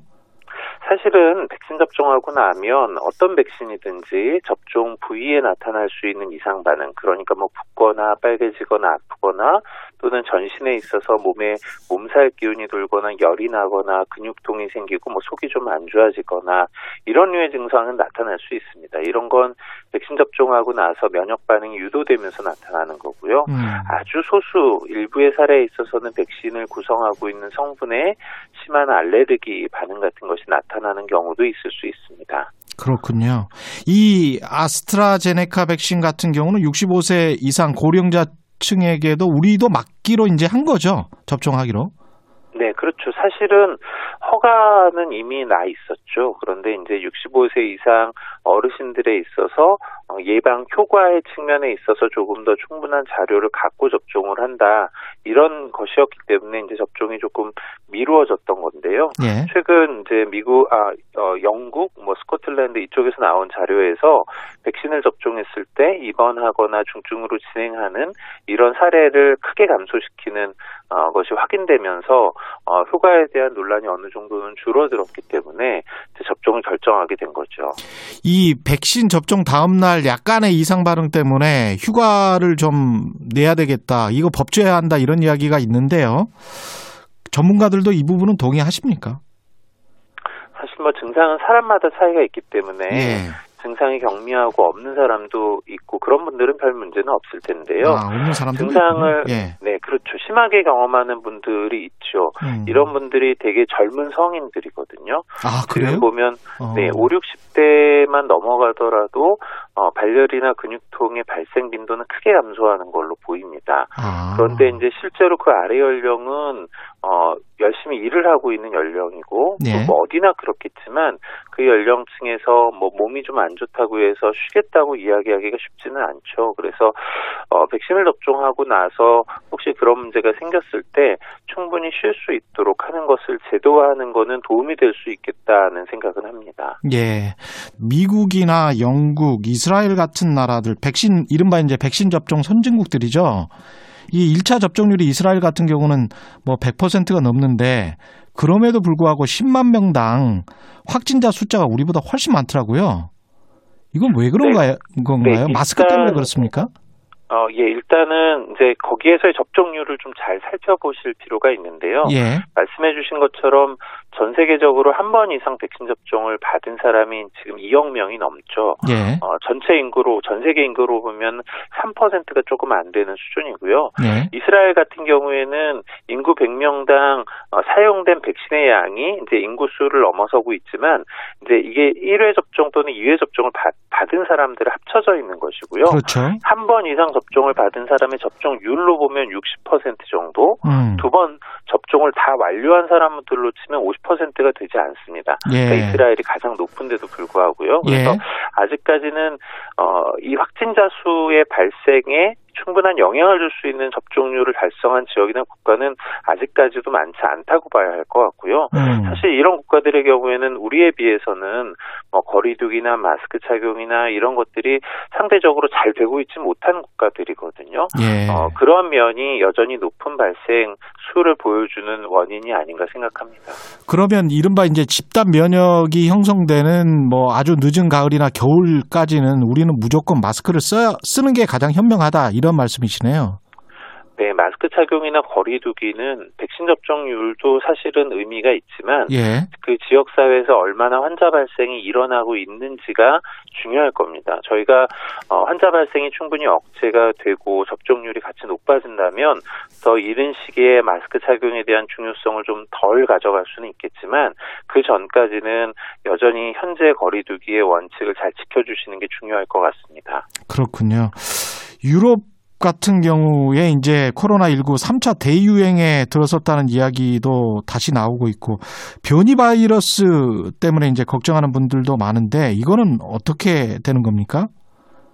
사실 저희가 가지고 있는 여러 가지 불확실성의 측면이 있는데 그중에 예. 가장 중요하고 컨트롤이 어려운 부분이 변이가 아닌가 생각을 합니다.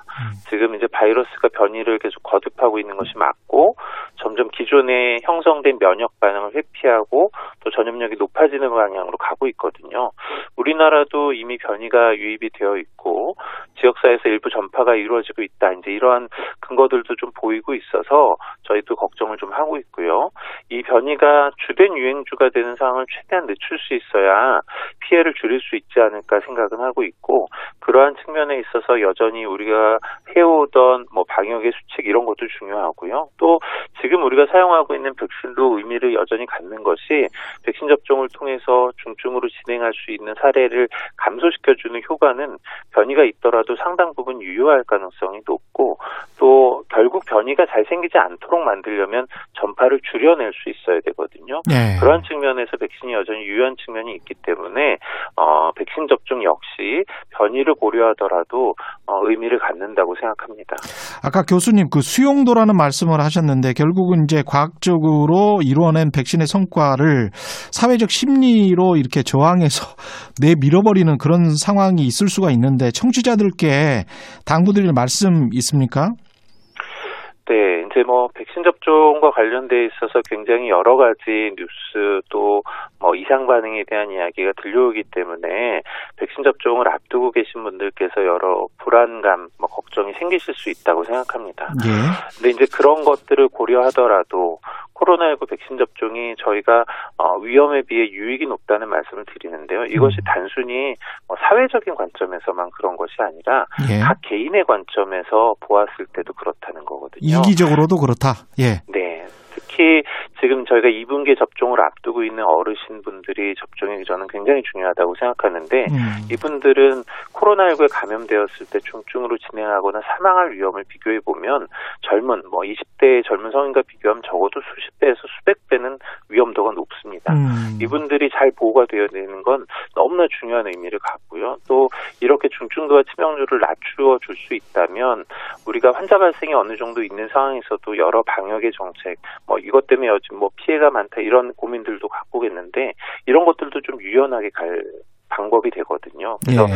어, 뭐 사회 전체의 관점뿐만 아니라 개인의 관점에 있어서도 백신 접종이 위험에 비해서 유익이 높다라고 판단을 하고 있기 때문에 그러한 면에서 어, 백신 접종을 조금 더 적극적으로 선택해 주시기를 바라는 마음이 있습니다. 예, 오늘 말씀 감사하고요. 지금까지 최원석 고려대학교 안산병원 감염내과 교수였습니다. 고맙습니다. 네, 감사합니다.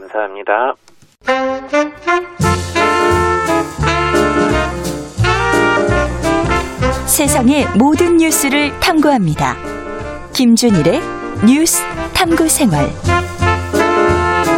네, 화제가 되는 이슈를 깊이 있게 파헤쳐보는 뉴스 탐구 생활. 세상 모든 것이 궁금한 남자 김준일 뉴스톱 대표 오늘도 함께합니다. 안녕하십니까? 예, 안녕하세요. 예, 오늘의 탐구 생활 단어 쿼드, 쿼드. 예. 컴퓨터 하시는 분들은 아실 거고 쿼드. 언제 연식이 어떻게 되세요? 지금 쿼드 얘기를 지금 컴퓨터 쿼드를. 쿼드 펜 펜티엄 전에 쿼드 아니었어요? 예. 예. 예. 쿼드 예. 예. 쿼드가 이제 예. 영어로는 뭐 제가 발음이 안 좋아서 예. quadrilateral 그래가지고 사각형이라는 미국 유학도 하셨잖아요. 4년이나 있었는데 예. 너무 늙어서 갔습니다 제가. 이런 저나 김준일 대표나 좀 나이가 들어서 간 사람들은 절대 영어 발음이 좋아지지가 않아요. 40대 제가 있어가지고 예. 좋아지지 않습니다. 어찌- 예. 어쨌든 예, 사자 안보 대화라는 거를 줄, 줄여서 이제 쿼드 사각형인데 이게 미국, 일본, 인도, 호주 이 4개국을 이렇게 예. 연결하면은 예. 약간 마름모꼴처럼 이제 사각형이 된다라는 거예요. 그렇죠. 예, 그래서 이제 이걸 쿼드라고 부르는 건데 예. 이게 이제 기본적으로 중국을 견제하기 위해서 만들어진 거예요. 라고 지금 다 사람들이 생각을 하고 있죠. 사람들이 생각을 하고 있고 예. 뭐 뒤에 좀 설명을 드리겠지만은 예. 중국이라는 단어가 잘 안 나오기는 하는데 음. 명시적으로 중국을 다 가리키고 있습니다. 거의 확정적이죠. 거의 확정적이죠. 예. 근데 이게 꽤 오래됐어요, 사실은. 어, 언제 만들어진 겁니까? 이게 처음에 얘기가 예. 나온 게 2007년에 나왔습니다. 아, 오래전이네. 예. 그때 당시에 인도를 방문했던 아베 신조 일본 음. 총리가 당시에 중국에 대항을 하자라고 하면서 이걸 제안을 한 거예요. 2007년에도 이 사람이 총리였어요? 그때 1차 총리하고 1년 만에 갈렸습니다. 아, 갈렸다가 예. 2013년에 다시 온 거구나. 그렇죠. 예. 그래가지고 아, 이때 그렇구나. 당시에 이제 예. 쿼드라는 거를 논의를 해보자. 그래가지고 예. 당시에 미국에는 예, 딕 체니 부통령 아, 기억하시죠? 그 유명한 예. 딕 체니. 예. 뭐 일부에서는 전쟁광이다 뭐 이런 얘기도 막 하고 그랬죠. 예. 그리고 일본에는 아베 신조, 그리고 예. 인도에는 싱 총리가 아, 있었고, 싱 총리. 아, 호주- 유명하신 분들만 다 예. 있네. 예. 어, 호주에는 존 하워드 총리 이런 분들이 있었어요. 전부 우파다. 전부 우파예요. 예. 그러니까 중국을 견제하자 이렇게 했는데 예. 문제는 다음에 다 정권 교체가 됐습니다. 이번에 그러네. 미국은 오바마 대통령 예, 돼버리고. 예, 예. 싹 갈렸어요. 이게 1년, 2년 사이로 싹 갈리면서 이게 이제 없던 얘기가 된 거예요. 이게 뭐 없던 아. 얘기라기보다는 이제 물밑으로 가라앉았는데 예. 이거를 다시 살리자라고 얘기가 나온 게 본격적으로 2017년에 음. 살려봐야 되지 않아? 이런 얘기가 나오고 그것도 일본이 제안을 했습니까? 그거는 이제 미국에서 주도를 했어요. 트럼프 대통령 때. 예, 예, 트럼프 대통령이 그러니까 아시겠지만은 중국을 강하게 견제를 했잖아요. 음. 그렇죠. 트럼프 대통령. 그러니까 예. 뭘 해볼 수 있을까? 우리가 막 이제 머리를 굴리다가 맞아 이거 있었지 예. 하고 이제 2007년 거를 꺼낸 거예요. 10, 10년 만에 다시. 아. 그러면서 본격적으로 실제 이게 좀뭐 뭐라 결성이 되기 시작한 거는 음. 작년입니다. 그런데 바이든 행정부는 민주당 정부인데도 이거를 계속 계승을 하는 거네요. 그러니까 예. anything but 트럼프거든요. 지금 바이든의 그 기조는 예. 파리 기후 협약 탈퇴한 거 바로 당선인 신분에서 바로 가입하겠다고 할 정도로 그렇죠. 다 뒤집는데 예. 유일하게 트럼프 행정부의 그 유산이라고 해야 되나 기조를 따르는 게 이 쿼드예요. 이거 쿼드는 음. 이거하고 중국에 대한 사실은 무역 보복 25% 관세 부과한 예, 거 예. 있잖아요. 그것도 그냥 조용히 있잖아요. 계속 음. 그냥 가잖아요. 음, 그냥 확실히 중국에 대한 문제는 그렇죠. 계속 가는 것 같아요. 그러니까 그 예. 기조에서 이제 쿼드도 그러니까 사실상 이제 받아들인 거죠. 트럼프가 이거를 주도를 한 것임에도 불구하고 받아들였다. 음. 예. 하고 해서 작년 8월에 예. 이 4개국의 국무장관들이 모입니다. 국무장관들이 예, 예, 예. 뭐 외교부 장관, 외교부 국무장관들이 장관, 예. 모여가지고 이거에 대해서 다시 살리자라고 아. 얘기를 한 다음에 예. 며칠 전이었죠. 12일, 3월 12일이니까 나흘 전에 예. 정상회의를 해요. 처음으로 이 어. 지금 이 네 개국 뭐 총리나 대통령들이 예. 화상으로 정상회의를 해가지고 음. 사실상 이제 쿼드가 출범을 했다 이렇게 아. 봐야 되는 상황인 거죠 지금. 근데 이 네 나라가 다 특징이 있는데 미국은 뭐 음. G1 그냥 세계 패권국으로서 중국을 견제해야 되는 게 당연할 것이고 그, 그 나라 입장에서는 음. 일본 같은 경우는 지역 맹주 자리 때문에 그런 겁니까? 지역 맹주 자리도 있고 좀 이제 다 복잡해요 사실은. 예. 하나씩 따져보죠. 예, 일본 같은 경우에는 중국하고 굉장히 밀월 관계였어요. 기억하실지 모르겠는데 2010년대 들어가지고 한일 관계가 나빠지면서 중국 일본이 가까워집니다. 그렇습니다. 그래가지고 예. 일본 이를테면 중국 자본이 일본 기업을 엄청 사들여요. 그리고 일본에 예. 친중파 인사들 굉장히 많습니다. 굉장히 많았어요. 예. 그리고 심지어는 한국의 뭐 OLED 이 기업을 견제하기 위해 중국하고 일본 기업하고 손을 잡고 맞습니다. 공동으로 예. 개발을 하고 막 이런 것까지 있었는데 예. 이게 이제 트럼프가 들어서면서 음. 어쨌든 가장 중요한 건 미일 동맹이잖아요. 그렇죠. 미일 동맹에서 어. 트럼프가 강력하게 제재를 하기 시작하고 특히 화웨이 반 반화웨이 화웨이 부품 못 쓰게 하는데 일본이 참전을 해요. 참여를 음. 네. 해요. 그렇게 되면서 이제 중국을 견제하는 분위기가 굉장히 강해졌고 음. 중국도 약간 일본하고 최근에는 한 1, 2년 사이에는 서먹서먹해지는 지금 안게 좋죠. 안 좋아졌어요. 예. 그런 상황이고 인도 인도는 왜 들어왔어요? 인도 같은 경우에는 원래 예. 중국하고 역사적으로 보면 아, 나쁘지 않았어요. 왜냐하면은 일종의 70년대 이전에는 음. 뭐 제3세계 같은 느낌이었어요. 중국도 제3세계, 인도도 아. 제3세계. 예. 그래가지고 약간 제3세계 동맹 같은 느낌이 있었거든요. 예. 그런데 전통적으로 여기는 국경 분쟁이 있었습니다. 아, 그렇다. 예. 예. 그래가지고 작년에는 심지어 돌 돌하고 곡괭이 들고 싸웠어요. 기억하십니까? 그래가지고 돌하고 곡괭이 들고 그 국경 지역에서 예. 그래서 인도 군인이 20명인가 죽고 그래가지고 심지어 인도에서는 제2외국어로 중국어를 제외해 버렸습니다. 작년에. 인도에서 그렇군요. 예, 그러면 한국어를 넣었어요. 제2외국어에 그래서. 우리 좋아해야 되네. 예. 어찌됐든 그래서 예. 경제적으로는 아직도 밀접한데 정치적으로는 상당히 중국이 계속 약간 확장하는 것에 대해서 인도가 불편함을 느끼고 있어요 지금. 그렇구나. 그리고 지금 예. 모리 총리도 상당히 우파거든요. 예. 상당히 우파고 약간 예. 이런 기류가 있다 보니까 여기에 참전한다, 어, 들어간다라는 거고. 호주는 사실은 자원을 중국에 굉장히 많이 팔아먹은 나라인데. 호주도 예. 원래 그러니까 남중국해를 놓고는 상당히 갈등이 있었어요. 그러니까 남중국해 아. 이를테면 말레이시아, 뭐 인도네시아 뭐 이런 데하고 전체적으로 중국하고 갈등이 있을 때 호주가 거기 뒤를 봐줬거든요. 호주는 사실은 뚝 떨어져 있는데 거기에서는. 그럼에도 불구하고 거기에 예. 이제 약간의 이제 영향력을 행사하기 위해 그런데 경제적으로는 매우 밀접했는데 예. 작년에 코로나 이제 사태가 벌어지면서 음. 호주에 이제 원래 거기는 또 백호주의가 있어가지고 인종차별 문제가 있는데 예.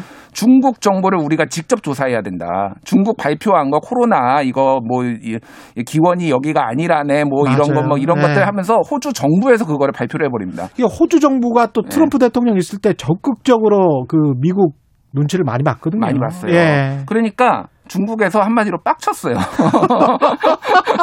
그래가지고 호주산 호주산 쇠고기 보복성 수입 규제 관세를 엄청 올리고요. 보리 뭐 이런 거 석탄 수입 금지해 버리고 예. 호주가 주로 중국에 판매했던 거를 다 막아 버리거나 이렇게 지금 되니까 무역 전쟁이 벌어졌습니다. 지금 호주랑 중국이. 그렇죠.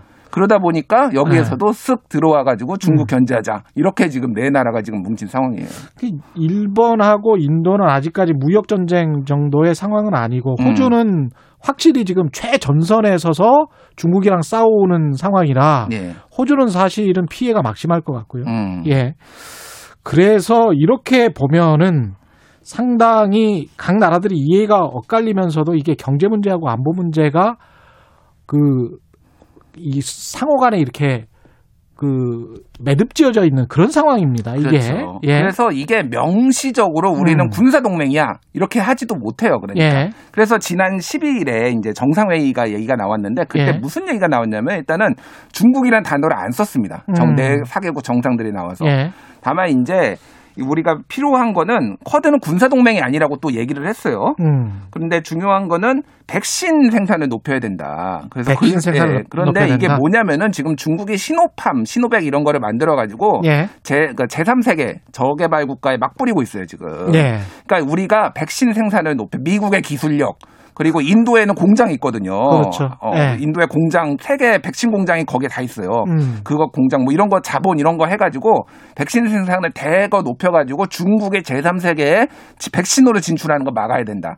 이런 거를 얘기한 중국은 거예요. 또 네. 라틴 아메리카랄지 남미 쪽 그다음에 아프리카 쪽에 백신을 또 많이 공급을 하고 있잖아요. 그렇죠. 브라질에 뭐 공짜로 주겠다 막 이런 얘기도 막 하고 그랬어요. 예. 그러니까 과거 소련하고 미국이 서로 음. 동구권 원조하고 서유럽 원조하고 이런 그런 지금 분위기가 비슷한 것 같아요. 그리고 또 하나 예. 얘기가 나왔던 게 정상회의에서 보안 관련 기술 국제 규범을 막- 만들자. 그래서 아. working group을 만들자는 건데 이게 뭐냐면은 화웨이, 화웨이 배제하고 예. 보안에 취약한 화웨이는 배제하고 우리가 이거를 이끌고 나가겠다라는 거니까 음. 중국이라는 말은 안 했지만은 기본적으로 중국의 적대적인 중국을 그렇죠. 포위하는 것들을 다 논의를 한 거예요. 이 안에서 그러니까. 그 다음에 이제 공동 명의로 네 나라 정상이 예. 미국 워싱턴 포스트에 기고를 했다는데 이것도 무슨 자유롭고 개방적이며 번영하는 인도 태평양 지역 이거는 완전히 중국과 반대된다 우리는 그렇죠. 이런 이야기 아니에요? 자유, 개방, 번영, 인도 태평양 지역 이걸 예. 얘기를 합니까? 그거 빼면 이제 중국이거든요. 그게 자유롭지 않고 개방적이지 않다라고 보는 그렇지. 거죠. 그러니까 예.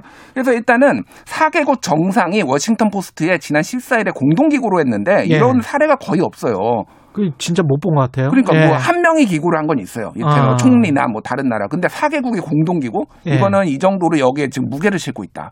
라고 보면 될 것 같고 예. 여기에서도 마찬가지로 이제 그 중국이라는 얘기는 공식적으로 안 했지만 중국과 관련된 모든 것들을 다 얘기를 한 것이고 음. 더 중요한 것은 뭐냐면은 성김 성김이라고 기억하시죠? 예. 미국 국무부 동아시아 태평양 담당 차관보가 예. 지금 오늘 그 미국 국무장관 오잖아요. 예. 이거 근데 쿼드에 대해서 설명할 것이다 한국에 이런 어. 얘기를 그날 발표를 했어요. 성, 설명을 한다는 게 예, 예. 무슨 이야기인지 모르겠는데 음. 결국은 쿼드 플러스 논, 논쟁이 일어나는 거 보면 한국도 들어와라 음. 뭐 이런 이야기죠 지금 그렇죠. 쿼드 플러스 깔고 있는 거 아닙니까? 그렇죠. 예. 쿼드 플러스는 쿼드 4개국에다가 플러스인데 지금 3개국이 논의가 되고 있어요. 예. 하나는 한국, 뉴질랜드, 베트남. 뉴질랜드, 베트남. 뉴질랜드는 호주랑 뭐 굉장히 가까우니까 아. 그렇죠. 그렇고 바로 옆 나라고. 네, 파이브 예. 아이즈의 동맹이고 베트남 같은 경우에도 중월 이제 전쟁도 벌였어요 옛날에. 그렇죠. 예. 예. 그래서 껄끄럽습니다. 거기도 그렇습니다. 그리고, 그리고 국경도 붙어 있네요. 국경도 베트남도. 붙어 있고 그 예. 댐 만들어 가지고 그것 예. 때문에 지금 하노이 아니 그강 뭐 메콩강의 수량이 줄었네 뭐 그러면서 그거 가지고 맨날 싸우고 있고 중국은 사실은 청나라 때 안남이라고 해서 베트남이 속국이라고 이제 주장을 하는 그런 역사가 있잖아요. 삼국지대로 가면은 남만까지 갑니다. 그렇지, 이제. 그렇지.